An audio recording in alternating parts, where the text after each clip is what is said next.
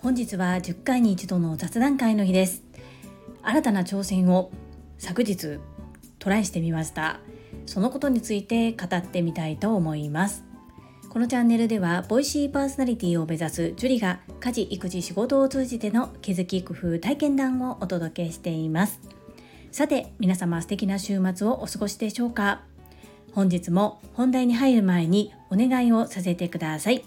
私が今学ばせていただいている凛と生きる女性のための仕事塾トップセールスレディ育成塾略して TSL と呼んでおりますがこちら来たる9月27日をもって20周年を迎えられます。おめでとうございます。20年も続いている女性のための仕事塾っていうのは本当に世界中どこを探してもここしかないというギネスものの仕事塾です。こちらを主催してくださっているのが株式会社新規開拓代表取締役社長朝倉千恵子先生です。毎月27日にオンライン会議システム Zoom にてベースキャンプという集いがあります。この集いは塾生のみが参加できる木を越えてご縁をいただける場です。2023年の9月27日は20周年という記念すべき日ですので一人でも多くの方に参加いただきたいという朝倉千恵子先生の思いがあります。途中参加途中退場耳だけ参加どういった形でもほんの少しでもいいのでぜひご参加のほどお願いいたします。皆様の周りに TSL の塾生いらっしゃいませんか？このリアル版の TSL っていうのは148期まで開催されていましてコロナ禍を機にオンライン版に切り替わったのですが20年も経っているとやはり住まいが変わったり連絡先が変わったりでどうしても連絡を取るのが難しい方がいらっしゃいます。周りに塾生がいらっしゃったらぜひこの情報をお届けいただきたいです。どうぞよろしくお願い申し上げます。そんなこんなで本日は10回に一度の雑談会ということで、まあ、雑談で話す話でもないようなどうしようかなと思ったんですけれども初めての試みなのでちょっとまあ軽くお話をさせていただけたらなというふうに思います。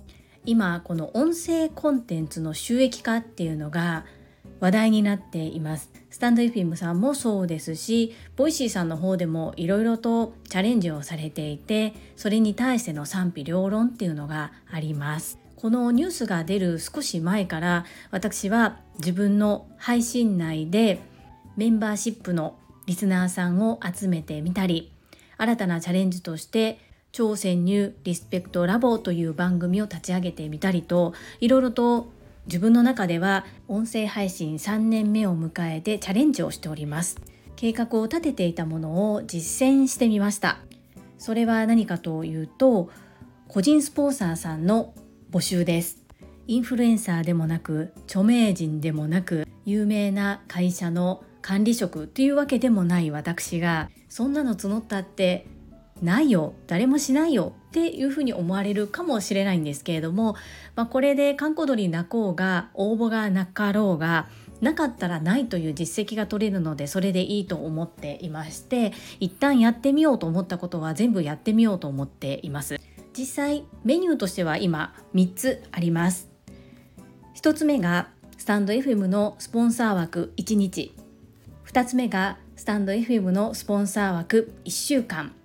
そして3つ目が先日配信させていただいた超潜入リスペクトラボの動画の販売です。一つずつ詳しく述べていくと1つ目のスタンド FM スポンサー枠の1日っていうのは1日だけその配信のスポンサーをしていただける方を募集いたします。お値段税込みで330円です。商品を購入される際に備考欄にキャッチコピーとニックネーム。こちらは本名でも構いませんが必ずカタカナ表記で書いていただきます。さらに配信希望日がある場合はそちらを記入いただいてそして申し込みをしていただく。そういったコンセプトで一旦行っていきます。2つ目のスタンド FM スポンサー枠1週間です。この1週間も1日も内容は全く同じです。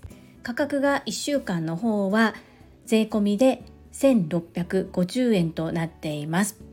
なので5日以上継続でご依頼をされる場合は1週間スポンサー枠の方がお買い得となっております。最後3つ目の超潜入リスペクトラボの動画コンテンツの販売です。今メンバーシップ会員月額300円のメンバーシップ会員の方のみが超潜入リスペクトラボの音声を最初から最後まで聞けてかつ収録の際の動画を見ることができます。毎月どんな方が出られるかわからないのに月額課金はなーっていう方のために動画だけを切り売りする形です。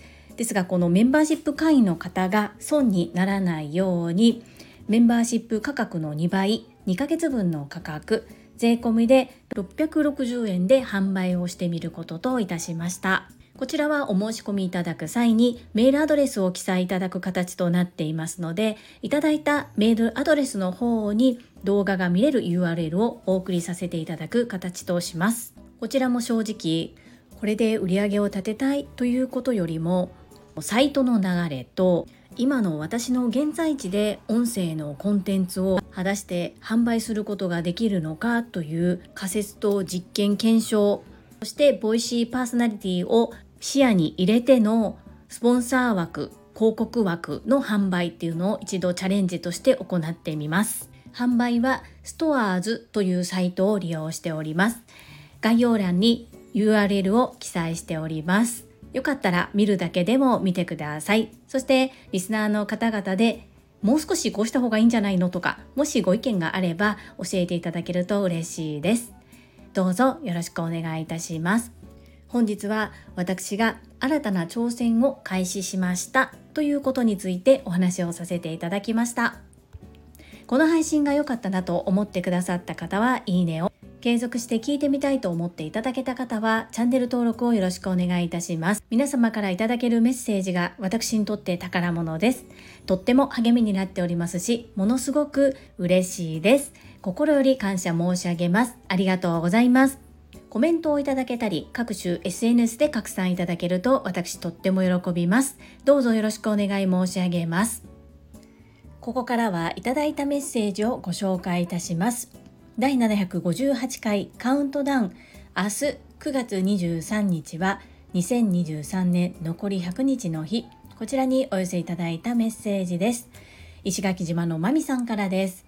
ジュリさんこんばんは。石まみぴです。残りの100日は大好きな人と楽しい時間を過ごすことに専念すること。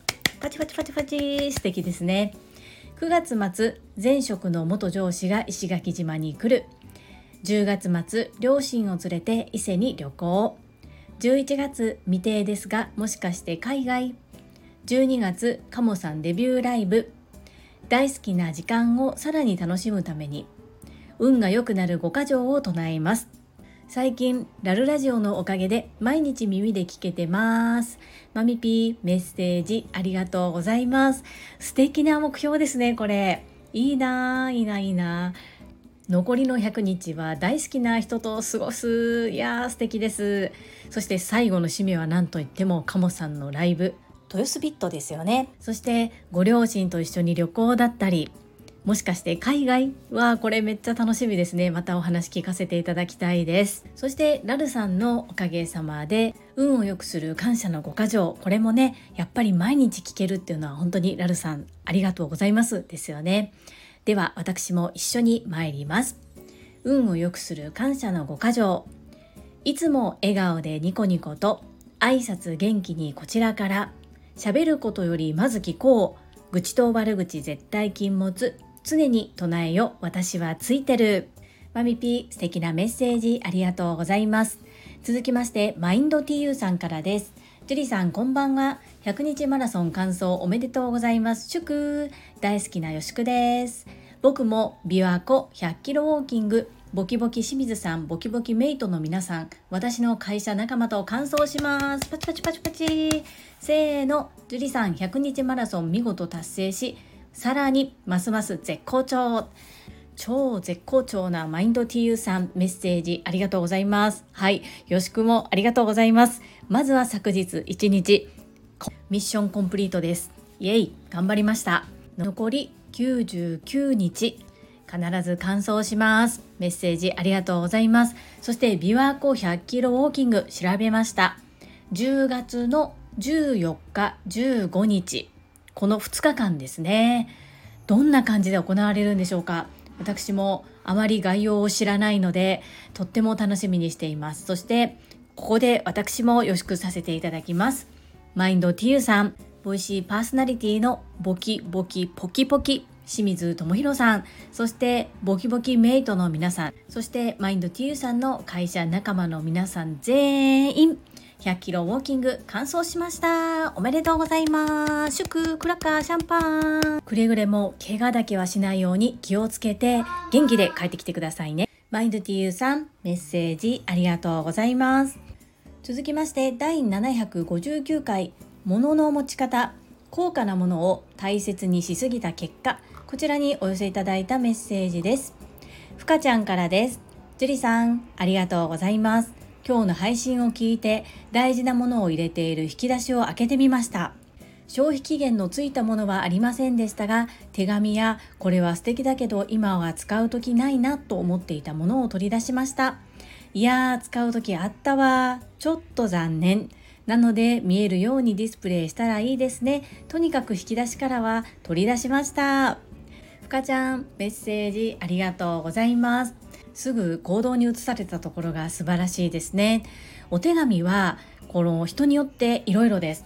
もうすぐに手放す方もいらっしゃれば一生持ち続ける方もいます。これはどちらかというと不要なものということではなく思い出の品となりますので思い出グッズとして一つ箱を用意されてでそこに入るだけは思い出グッズを置くというようなものの持ち方っていうのもありです。そしてそのいやー使う時あったわという商品が何だったかにもよるんですけれども例えば結婚式の時とかパーティーの時になんかこう装飾品として使えるものだったのになぁと思うのであればそういったお洋服を置いている近くに置いておいてでちゃんと見えるかもそうですし表示しておく。もしどっか引き出しに入れるなり箱に入れるのであれば中に何が入っているかっていうのを記載して明記しておくことが大切ですね。先日私の勤めている会社でもうすぐ職場のリレーアウトがある関係で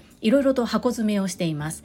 で箱詰めをした人は中に何が入っているか把握しているんですけれども同じ会員が67名おります。その中で同じ箱を見た時に表示がないと中に何が入っているかわからないのでえー、これ何入ってんねやろ？みたいな感じで棚から箱を出してきて開けてみるっていう作業を何回もやらないといけないっていう状況になるんですが皆さんそこをあまり意識してない方が多くてもう私はその時間がもったいないのですぐポストイットに中に入っているものを書いてその段ボールの見えるところに貼っておきました。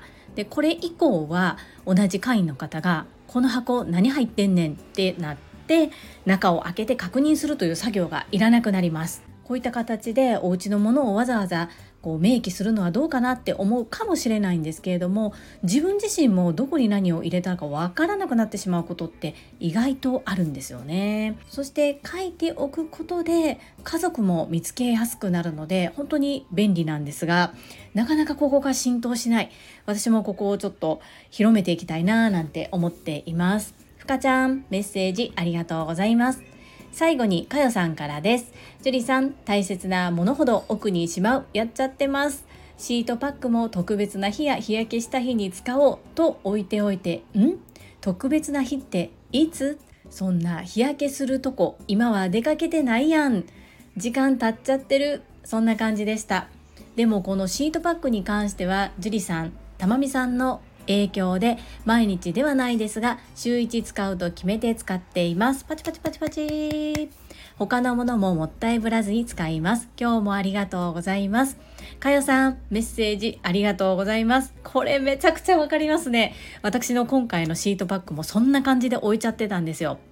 どっか特別にお出かけする日用に置いとこう。とかね。肌がちょっといまいち調子が悪い時に使おうでそれいつ？って感じですよね。これがシートマスクだけじゃなくて他のものにも言えるんですよ。例外なのは災害時にスーパーから消えるものです。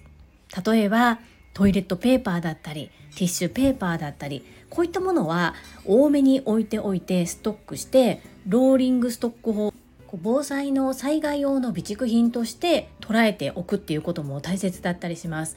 今ミニマムとか断捨離が流行っている関係で最低限持っておけば近くのスーパーに行って走っていって買えるからいいじゃんっていう考え方もあるんですけれども防災は例外と捉えています。かよさんも美と健康と学びですね。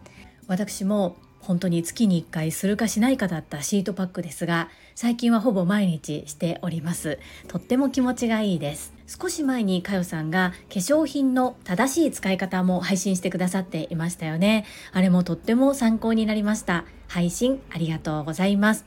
そう。他のものももったいぶらずにぜひ使ってみてください。かよさんメッセージありがとうございます。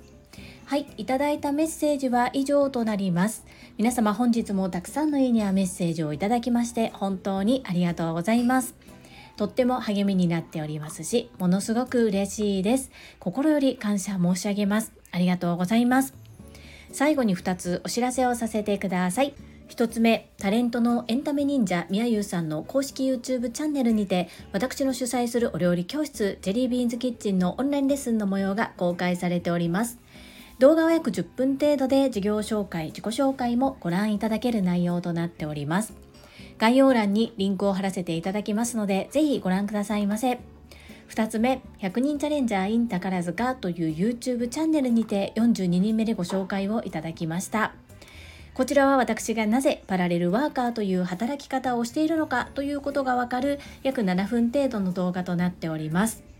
概要欄にリンクを貼っておりますので、合わせてご覧いただけると嬉しいです。どうぞよろしくお願い申し上げます。それではまた明日お会いしましょう。素敵な週末をお過ごしください。スマイルクリエイター、ジュリでした。